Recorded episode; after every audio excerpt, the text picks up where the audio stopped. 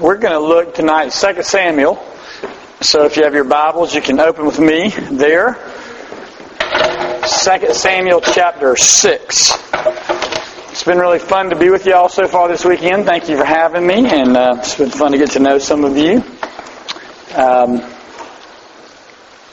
so, you know, if you have questions, I know you have, you, you're probably better to ask your questions to your campus minister because he knows when you're lying and when you're not lying. You can lie to me and get away with it. But I'm glad to answer any questions if you have them. Uh, and it's just been great to be with you. for tonight and then for tomorrow, I thought we would look at two examples of people in the Bible repenting. We've talked about repentance and we've looked at it, uh, you know, sort of as, you know, how Scripture talks about it, how Jesus emphasizes it. And now I just want to look at two people having to repent. And uh, this story will be fairly obvious. It's actually a story of David killing someone.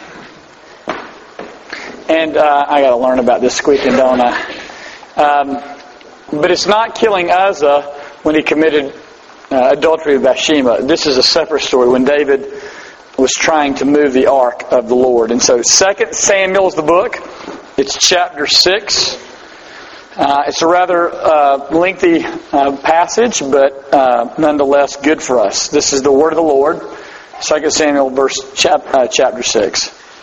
And David again brought together out of Israel chosen men, 30,000 in all. He and all his men set out from Baalah of Judah to bring up from there the ark of God, which is called by the name, the name of the Lord Almighty, who is enthroned between the cherubim that are on the ark. They set the ark of God on a new cart and brought it from the house of Abinadab, which was on the hill. Uzzah and Ahio, sons of Abinadab, were guiding the new cart with the ark of God on it, and Ahio was walking in front of it. David and the whole house of Israel were celebrating with all their might before the Lord with songs and with harps, lyres, tambourines, sistrums, and cymbals.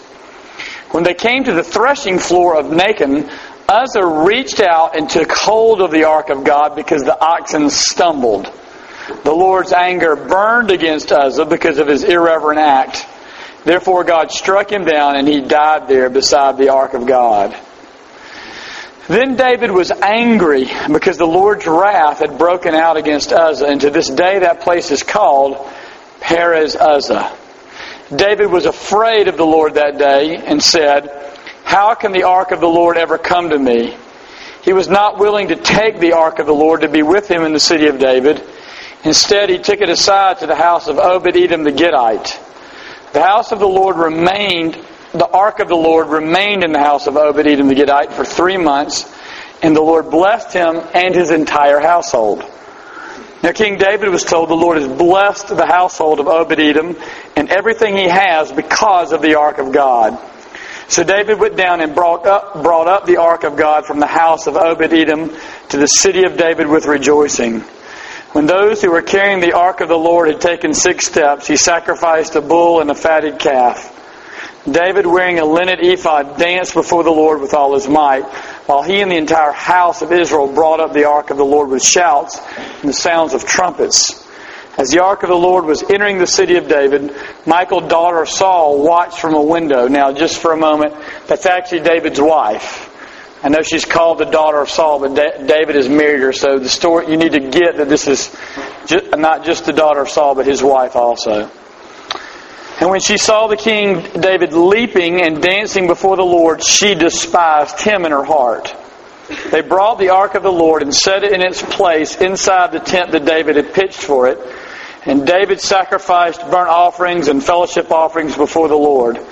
After he had finished sacrificing the burnt offerings and fellowship offerings, he blessed the people in the name of the Lord Almighty. Then he gave a loaf of bread, a cake of dates, and a cake of raisins to each person in the whole crowd of Israel, both men and women. And all the people went to their homes. When David returned to, his to bless his household, Michal, daughter of Saul, came out to meet him and said, how the king of Israel has distinguished himself today, disrobing in the sight of the slave girls of his servants as any vulgar fellow would. David said to Michal, It was before the Lord who chose me rather than your father, or anyone from his house, when he appointed me ruler over the Lord's people Israel. I will celebrate before the Lord. I will become even more undignified than this, and I will be humiliated in my own eyes. But by these slave girls you spoke of, I will be held in honor. honor. And Michal, daughter of Saul, had no children to the day of her death. Amen. The grass withers and the flower fades, but the Word of God stands forever. Let's pray and ask God to teach us His Word. Jesus, we thank you for your Word, and we thank you for a beautiful day. Uh, we thank you that you speak to us very clearly in your Word about who you are, about what you want and long for from us. We pray, Jesus, that as we meet together this weekend, we would be made more like you. The eyes of our hearts would be opened. We would grow in grace. Uh, Jesus, that we would glorify your name. Lord, help me to preach. Help us to listen. Um, thank you for uh, the chance even to do this. We pray this, Jesus, in your name. Amen. We should not preach so quickly after supper. I'm standing in the back of my RUF at the University of Tennessee in Knoxville, and we meet in a room that's um, you know that slants down. It's not flat. It's not gently sloping. It dropped about 20 feet in about you know 30 rows. It was really steep, almost like a modern movie theater. And I'm standing in the back, and uh, they're leading the singing and worship up front. The lights are dimmed. It's probably five or six minutes after RUF has started you know, people are coming in, you know, people come in all the way up basically to the time you speak. And uh, I don't know that I would remember this event, but sort of out of the corner of my eye, I see someone come in, and I can tell that that person isn't walking to the aisles. They're sort of walking towards me. I mean, this isn't unexpected. People come up and speak to me. but as I turn, a girl I've, in my mind, in my mind, I've never seen, and certainly I don't know, opens her arms up. John, how are you? And goes for the full embrace hug. Now, there's nothing wrong with the full embrace hug, uh, except I don't know who she is. So I give her the you know the campus minister hug back, the sort of because because I don't know who it is. I think it took my wife and I two years to figure out who this girl was. We figured out that she was from a church in Knoxville that asked me to speak in their youth group. I'd never spoken to her in my life. But because I spoke to her youth group, and, and this is wonderful, God used it, I was sort of her new best friend when she came to RUF. But I want you to picture me standing there in the back of the thing, sort of hugging her and thinking, what in the world am I going to do? I mean, there was nothing really to do, but you feel like, I mean, I mean, my core group girls don't hug me. Um, my intern didn't really come up and hug me when she saw me. So this is sort of a unique event, a unique event and I'm left going, what do I do with this? Now, nothing, you know, it's a fun story. It wasn't like, you know, we had to have a trial or instructor not to hug me. It wasn't that, but I want you to enter into sort of the moment that I had in the back of the room as I turned and I'm like, hey! Because I didn't know what to do. I mean, do you just go for the, you know, the side hug to try to pull that off? Or you know, there is that hug, sort of the no, there's nothing really touching at all, just sort of the the forearm hug. I mean, what do you do? And we just went for the full first cousin hug, and that was fine. And you know, there you have it.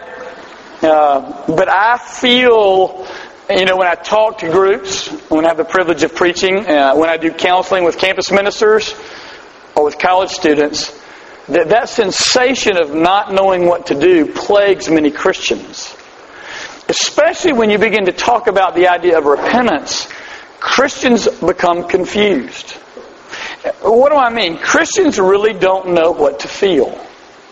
Uh, even you this weekend, as you may have listened to what we've talked about as you've considered God's Word, you're probably confused. I mean, am I supposed to feel really bad about myself? I mean, is that what John is after? I mean, does he want me to really just sort of pull the, you know, the, the cloud over my head, let it rain on me every day and sort of frown? Or on the other hand, am I, I'm supposed to know I'm sinful, but am I supposed to feel happy all the time? We've all got that friend that we're sort of jealous of. They're the happy Christian. I mean, they're just, every day's a great day and every day's blessed of God and we sort of wish we could enter into their life, but we can't. And we are left wondering, what do I do with this idea of repentance? And I think David in this text practices repentance if we could not spit in it the whole night and like that. If we could see David repenting, we'll get some idea of how to hold these two notions together. And that's what I want us to look at. I'm going to show you, I hope in this passage, what happens in your mind when the Spirit brings repentance into your life, what happens in your will when the Spirit brings repentance in your life, and then what happens in your heart as the Holy Spirit works repentance in your heart. First of all, what happens in your mind when you have repentance. Okay, in the passage, you heard this story, it's a long story, but here, here's what's going on. If you don't know the characters, that's fine. David's the king of Israel. David is the leader of God's people. And the Ark of God that's mentioned here, which would have been a box, probably that would have uh, held this piano, it would have been about eight feet long, about three feet high and about four feet wide, but it was made of gold. It had two birds on the top, or two seraphim, with their wings closed. And in the middle, the wings were pointing to the middle. In the middle, there was nothing. And that's where God lived. It's sort of cool. If you know anything, the Israelites followed in the desert a pillar of fire at night, a, a, you know, a cloud during the day, and what was under that was this ark. This is God's home. And David and Israel have lost it. It was taken from them in battle. And so when it's given back to them, David goes to get God. I mean, you, I mean, that's a lot of pressure to lose God on that, you know, Tuesday. Where's God? I mean, we parked him in the mall and, you know, we got no idea. This would be a great Seinfeld episode. But anyway, so the story can sort of, I mean, don't get, don't get lost in all the details. They're going to get the ark it's the center of their worship. It's the center of their lives. They know nothing of how to follow God without it. And they go get it and they put it on a new, uh, a new cart, we're told. And they're pulling it along and they're celebrating. And they come to a threshing floor. A threshing floor is where they dumped all of the various wheats and they stepped on them. So it would have been muddy it would have been really beaten up, and as a cart went through, it would have sort of been like a dirt road, right? So this guy doesn't want Jesus to fall in the mud. Seems like the right thing to me. Puts his hand out, bam, he's dead. Now, you need to know this. If, if this story is sort of bothersome to you, I understand that, but know that they were commanded sort of in numerous ways to never touch this. It's sort of like the modern bathroom. You in every modern bathroom in any restaurant or you know pilot. There's six signs employees must wash their hands. It's not. It's. I mean, who could miss this?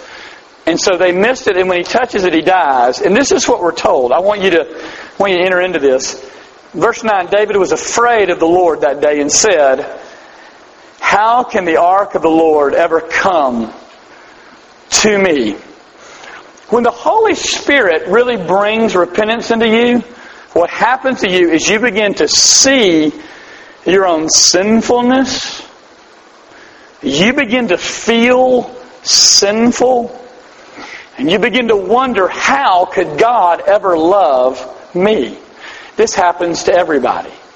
When God works in your heart, bad news is brought to you. And that bad news is this. You're a sinner and it would be just if God killed you and judged you.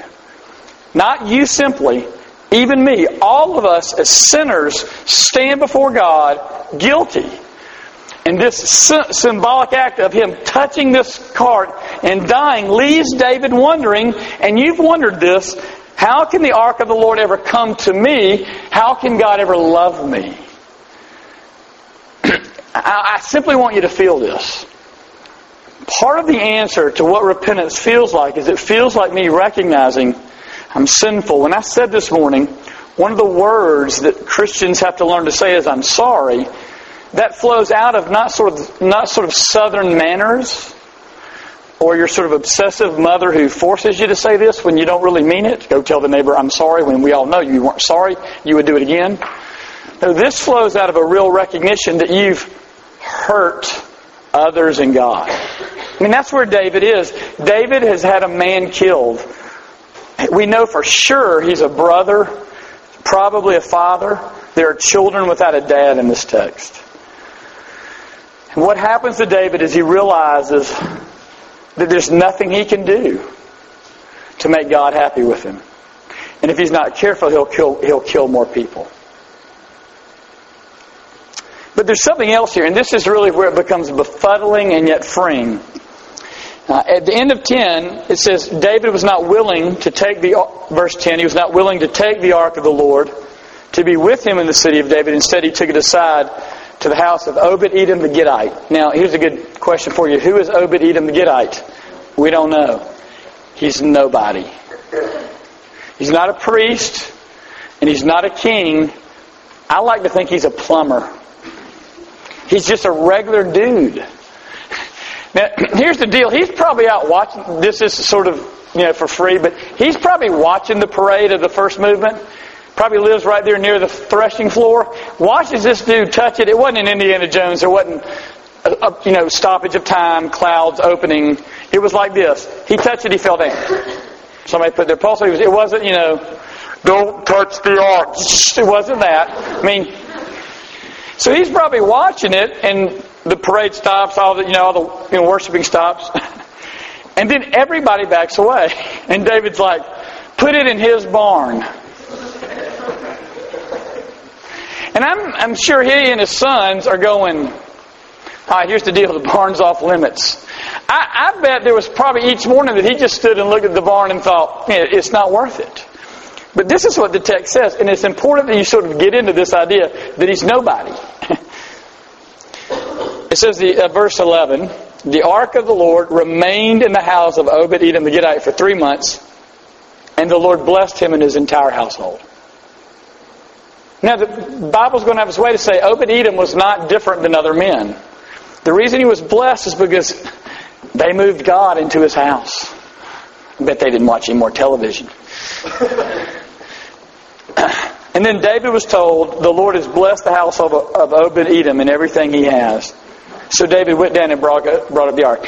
See, when David discovered the bad news that he was sinful and that his sin destroyed him and others, he then hears the good news that God will bless anyone. But God will especially bless no ones. That God is in the business of blessing nobodies. I'm telling you, you can look, search far and wide for it.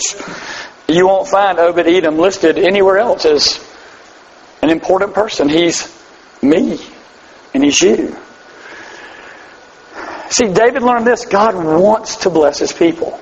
This is the dilemma of being a Christian. So if you're not a Christian, this is sort of the, this is the, not the hard part, but this is the schizophrenia of it. On the one hand, I am a sinner and I justly deserve the wrath of God in my life. I deserve for God to annihilate me to put me in utter darkness, to make me completely alone, to cut me off from everyone and everything, not to feed me, not to bless me. But I, I, I deserve that. But God wants to bless John Stone. It'll never get easy to hold those two together. And I'm here to tell you that whatever you might believe about the Holy Spirit before today, I'm sure I know at least one thing the Holy Spirit does to everybody.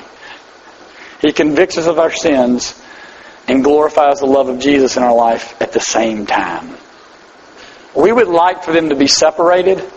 We would like for him just to glorify the love of Jesus without us having to see that like our roommate would be better off without us, but it won't happen. If you think about scripture, this happens almost all the time. And I'm going to show you. I was watching Discovery Channel High Def the other day, and they were uh, talking about how they debut. Uh, it was about cars, about automobiles, and they were showing how they. I don't remember if it was Chrysler or Toyota who it was, but they were uh, introducing a new line, a new car. I wish I could remember it, but this is what they did, and this may be why they're going broke. They spent $50,000 on mirrors. And they rented out this huge warehouse and they, you know, they decorated it to the nines. And everything except the floor were covered with mirrors. And underneath the car, where the car was spinning behind the curtain, were mirrors. And everybody's in there and they're drinking, you know, drinks and they're eating hors d'oeuvres and they're acting all sophisticated. And they stop and some, you know, sort of great announcer, a great voice, blah, blah, blah, blah, blah, car. And this is what I remember. All the lights go out, it becomes pitch black dark, and you hear everybody sort of gasp. And then the curtain opens and the car slowly spinning and one pin light hits it. But when it hits it, it they've set it up so it reflects off every mirror. And slowly the car begins to fill the entire room. So that wherever you are, all you can really see is this car. Now, that's a whole nother sermon about our obsession with machines, but it's actually a good illustration of this point. Jesus tends to shine the light on your heart to reveal your sinfulness. And most of us, sort of at that moment, think, God must be against me. God must be disappointed in me. I must not be living the way I should. I'm here to tell you that the more mature you get, the more clearly you see not the car, but yourself. But simultaneously, that light doesn't just reveal your darkness, it reveals His beauty. And you cannot have one without the other. Think about these people. Think about Peter who preached at Pentecost and thousands were born again. On the night of Jesus' last, on Jesus' last night, three times he said, I don't know Jesus. Now look, I've had bad days. I mean, terrible days. But I hadn't stood up in public with other people and go, I got no idea who Jesus is. I mean, this is sort of as bad as it gets. Peter was at his lowest moment, and just a month, just months later, Pentecost. How? God shows him who he really is, and he shows him who Jesus really is. The Apostle Paul, probably one of the most effective Christians ever, de- declares about himself that he is the ark of ark sinner. You know, like the arch enemy. Uh, this is at the end of his life. If you look at Paul, he uses stronger language about his sin the older he gets. And yet, here's someone who deeply knows Jesus. How about Moses? Moses tried to deliver the people of God from the Israelites by murdering an Egyptian, and God uses him. Or how about David? David not only kills Ahio, here's what he does. He sees a woman bathing on her roof, lust over her, has her come to the palace, they have sex, she gets pregnant. So he decides to kill her husband. It's a great plan in my mind. It just gets you sent to jail or put on any kind of news show today. It's horrifically horrible. And here's what we don't like to hear. The Bible and the Spirit are forcing both into us. You're going to read the Bible some days and you're going to think, good night. You're going to consider your life sometime in the way you think about other people, and God's going to give you sort of this real moment of truthfulness about yourself and you're going to despair. And God's also going to give you clarity about the beauty of Jesus. Uh, what I want you to see is that in your mind, there will always be two things operating the blackness of who you are and the beauty of who Jesus is. And that's what happens in our minds, and it happens to all of us because the Bible is always balancing us between those two things. But I want you to notice what happens in our wills. David, when he hears about Obed Edom the Gittite, decides to go, I think one of you should name a, ch- a child that, by the way. Could you see somebody at Birmingham Southern? What's your name? I'm Obed Edom. Um, that would be sort of cool. Um, I'm Obed Edom the Jacksonite. Um, it says, So David went down and brought, brought up the ark of God from the house of Obed Edom the Gittite to the city of David. Now notice verse 13. Follow this detail with me. When those who were carrying the ark of the Lord had taken six steps, David sacrificed a bull and a fatted calf. Notice how different that is from the first time he got the ark. It's very different. The first time he got the ark, it says that they put the ark they set the ark of God on a new cart and brought it from the house of Abinadab. Now, what's happened? Now, if you were to jump forward into, um, gosh, do I have it written down here? If you were to jump forward, I think, into Second Chronicles, we're told that David basically went to the Bible, he went to the law, and he discovered that the way you have to move the ark is you have to have two poles made out of certain wood, and you have to have, um, excuse me, you have to have priests carry it. And so there's basically 12 feet between any particular priest and the ark. So it must have been incredibly long poles. Why is this the case? In case it started sliding, they just dropped it and said, I'm not touching it. Seriously. There's tons there. It's sort of a beautiful, because Jesus is saying he'd rather be touched by dirt than us. I mean, it's, it's a fabulous idea. But, you're lost, don't get lost on that. Uh, why am I telling you this? David went from disobedient to Scripture to obedient about Scripture. David went from not caring how God said to move the ark to caring deeply about how God said to move the ark. And what we see is that in his repentance, he began to believe the truth about Jesus and he began to have a new zeal for the Word of God. Repentance and the Holy Spirit working in your life always brings for you a deep desire to obey God, a deep desire to know His Word. Let me argue with you just for a moment. Most of you think that the Holy Spirit brings you feeling really bad about what you did. I mean, that's sort of sort of our way. When we do something wrong, we think that repentance is, I mean, I just feel terrible about it. And we even tell people, I feel terrible about what happened.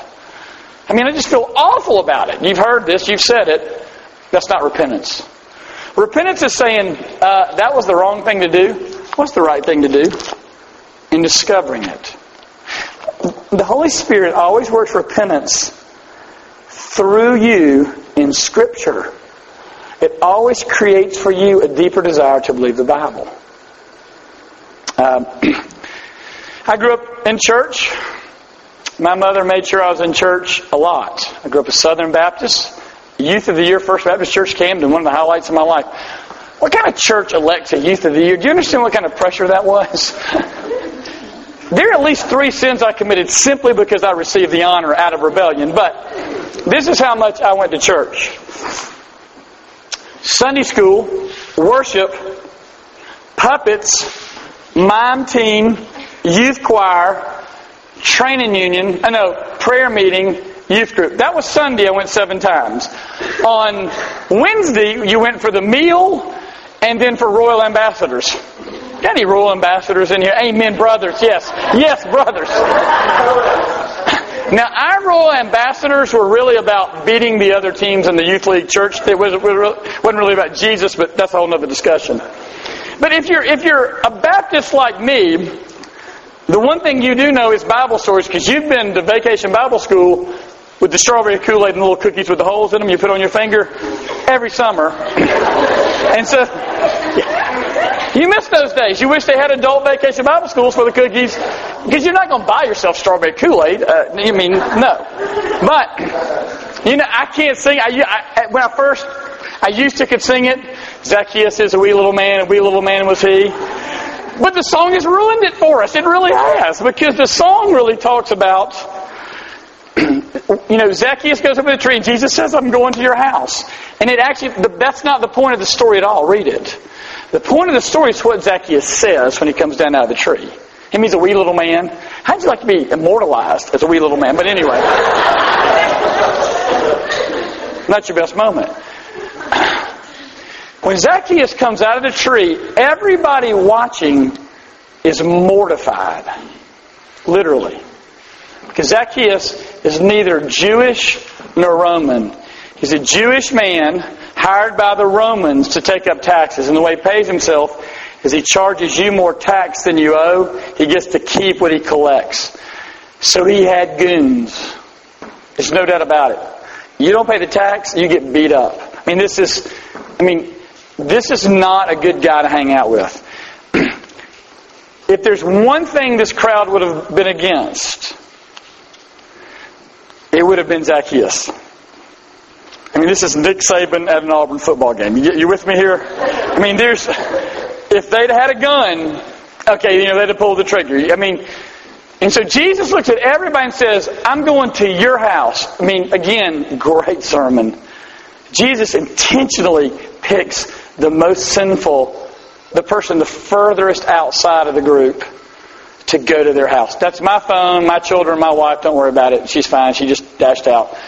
Um, and this is what when they, the whole crowd goes, wow, Jesus, not him. And this is what he says, Lord, if I've cheated anyone, anything, I give back four times the amount, and I'm giving the other half to the poor. It's a stunning statement. Zacchaeus makes himself impoverished in that moment. But the four times is him quoting the Old Testament law. Zacchaeus, in that moment, when Jesus says, I'm going to eat with you, says, if you're going to eat with me, then I'm going to obey the Bible. If I've taken more than you owed, you get four times that back. In that moment, Zacchaeus is meeting the creator of the universe, and what happens in his heart is that he becomes zealous for God's word. He becomes zealous to obey the Bible. Honey, I'm assuming everything's okay. um, now I can keep preaching. Zacchaeus, instinctively by the Spirit, becomes a Bible believer. You know, when you're a preacher and you come to the Bible believing point, there's really nothing for it. You sort of knew that before you got here. But what I want you to see is Jesus is pushing you to His Word. Two places where I think you need to hear Him. I've said it before, I'll say it. You need to hear Him about your sex lives.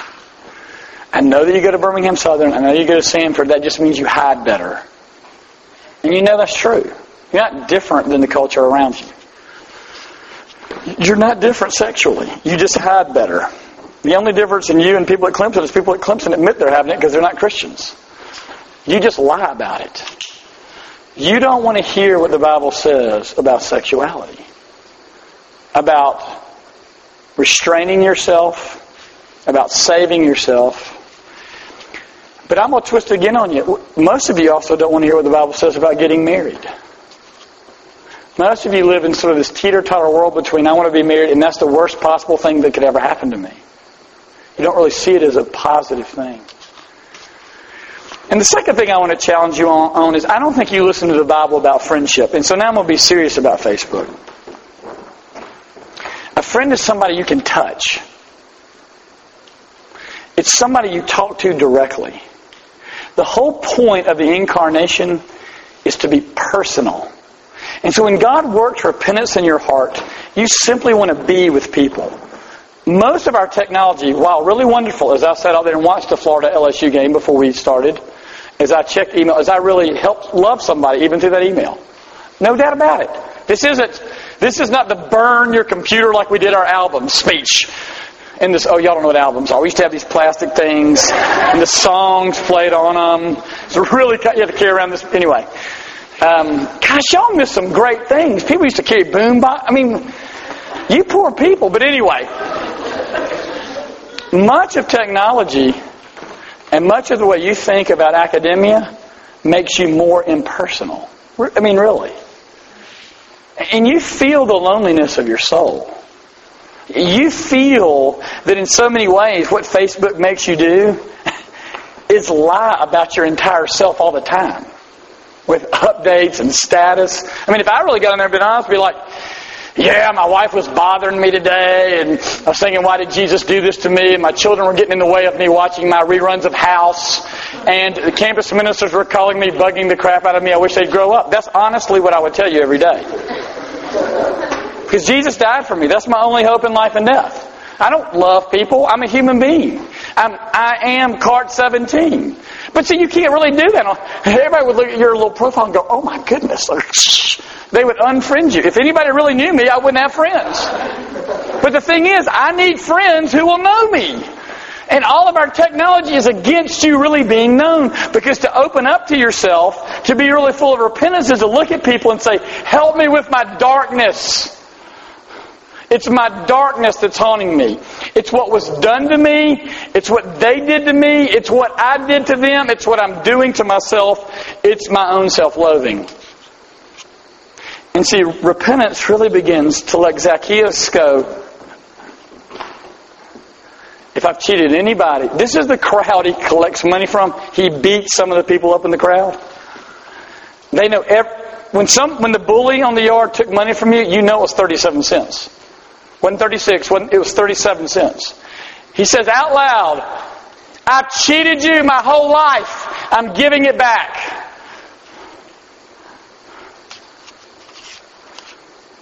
I don't know how that would have read on Facebook real hot, do you? I'm a tax collector. I love stealing and beating people up. Those are my hobbies. See, there's a real repentance and a zeal for God's Word that really begins to make us be obedient to this. What Christianity produces in most people is deep honesty. And we begin to be honest, which really leads us to the third and last point what happens in our hearts. A lot in this passage, you can look at it a lot of different ways.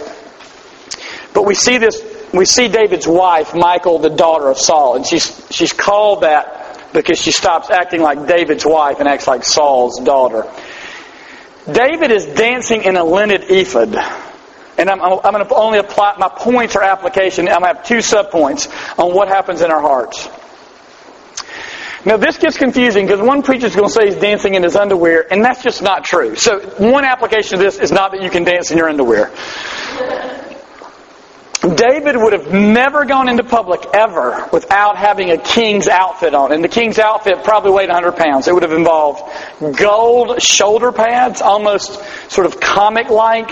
If you've seen it, Hollywood would be accurate. Sort of these flat shoulder pads that would have had the 12 tribes of Israel eh, sort of stitched in them. He would have had a crown.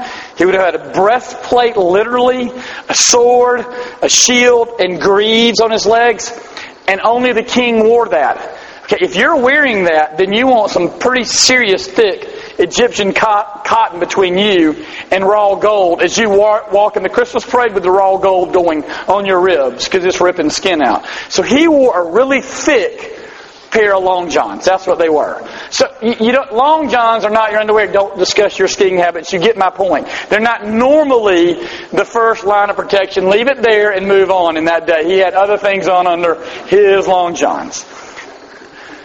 And so, what is bothering his wife is not that he's dancing in his underwear. What's bothering her is that he has taken off any symbol of his power and authority. In fact, no one would have seen him that day as the king.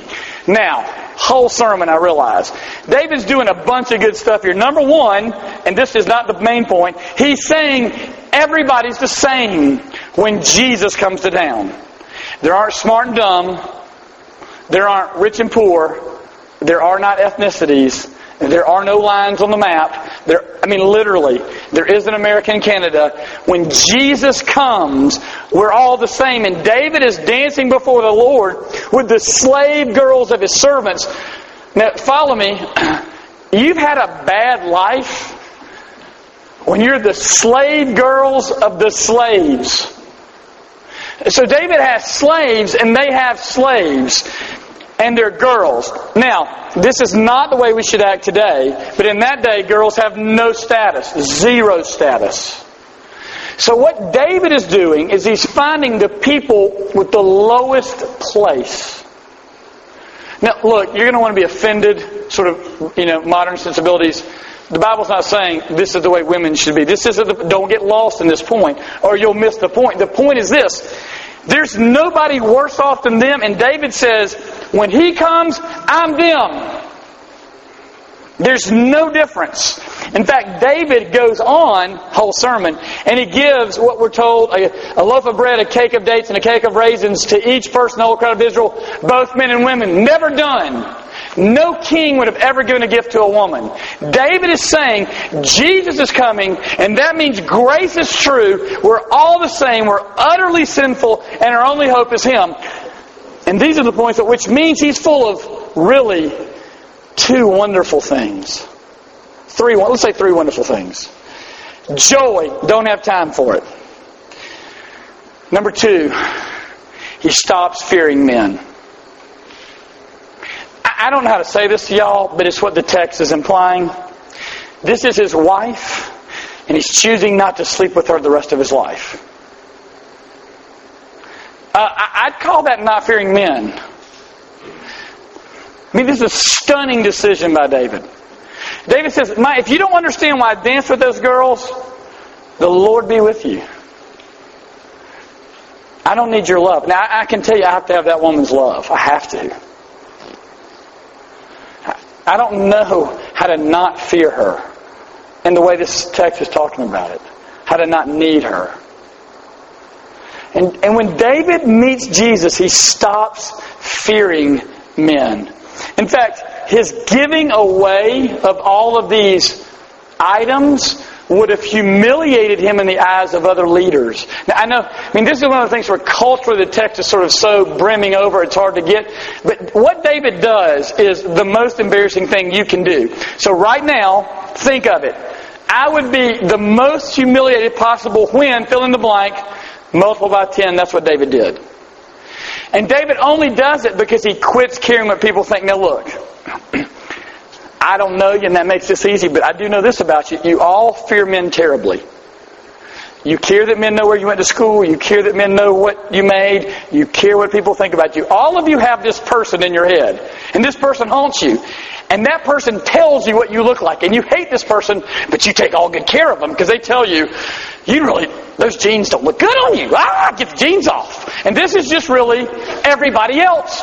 It just tends to have the face of your mother most of the time, right? How could you go out and do this? It's an invisible person. And when David met Jesus, that person got killed. And the person quit talking. And David started doing some amazing things, like loving everybody the same and treating everybody the same. Now, I wonder what that would do in our world today if we started loving everybody the same and treating everybody the same. It only solve about 90% of the problems we have. Maybe 95. But probably tougher for us, and we gotta be honest in this room, we're particular people from a particular place. What's amazing about what David does is he empties his treasuries. A cake, by the way, is, in this case, it says a cake of dates, a cake of raisins. It's a keg. I just think the translator just can't go there today. So there's at least, we're told, 30,000 men. Everybody's married in that day because your parents paired y'all. It was tons easier. John, me, Marissa, Marissa, John, have at it. Good. There you go. Just cut the whole sort of middle thing out. So we know there's 60,000 people there. And probably their children. I mean, David becomes amazingly generous. Last two applications, and I'll quit. When the gospel comes to people like you in school, you become amazingly generous with your time.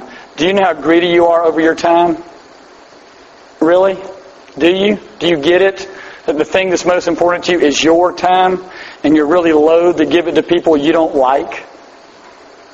In fact, you sort of choose to serve people you like to serve. And secondly, you become amazingly generous with your money. You become amazingly. You're, you're all about to hear how all the churches don't have money where you're from because the economy's sliding into it, into nothing. And you're going to hear the people quit giving. Christians give when it hurts. They give till they have nothing left. And David empties his treasuries.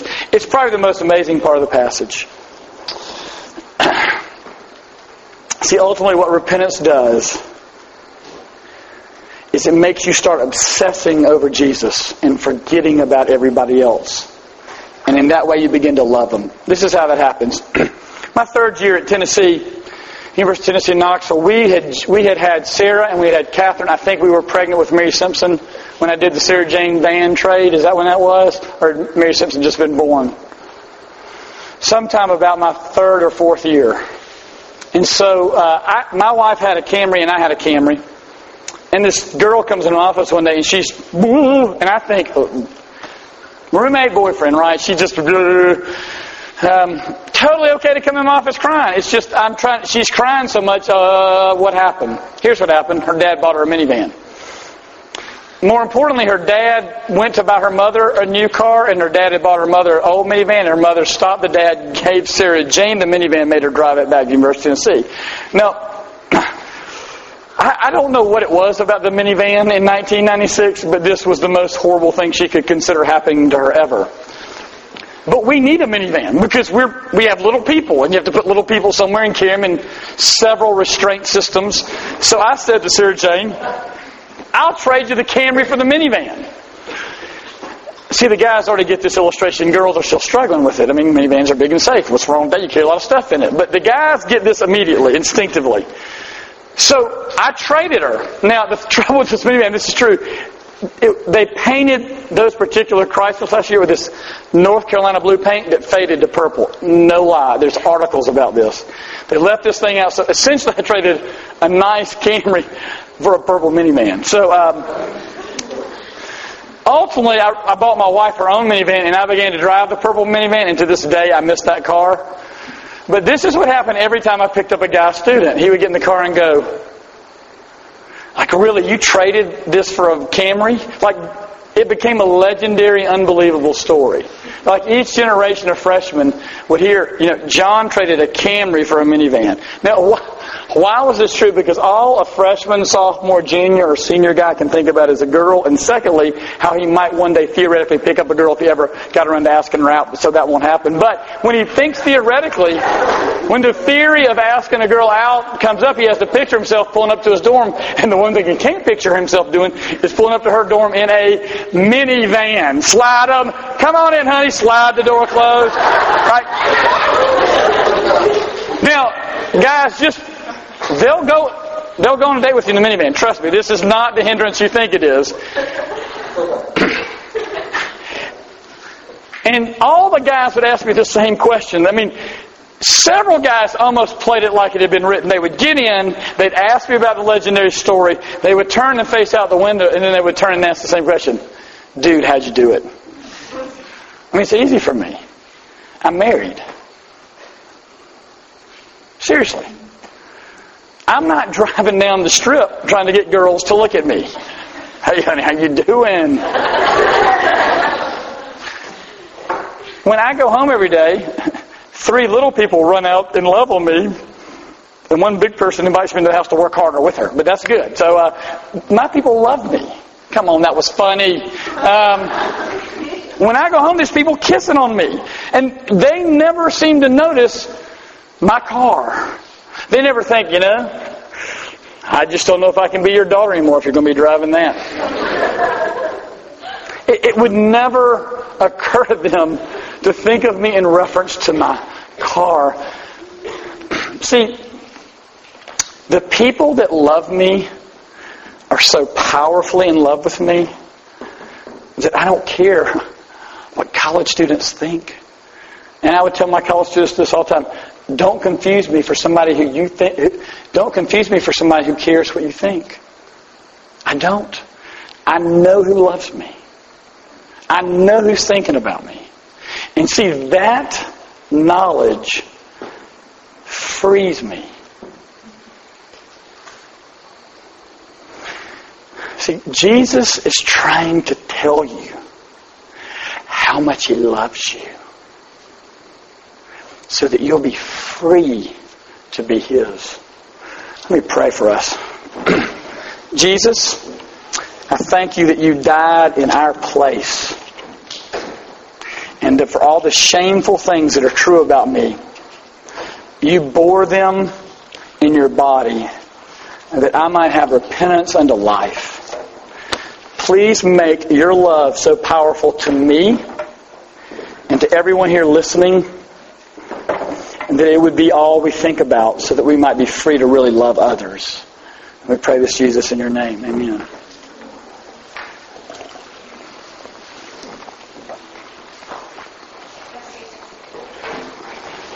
Huh?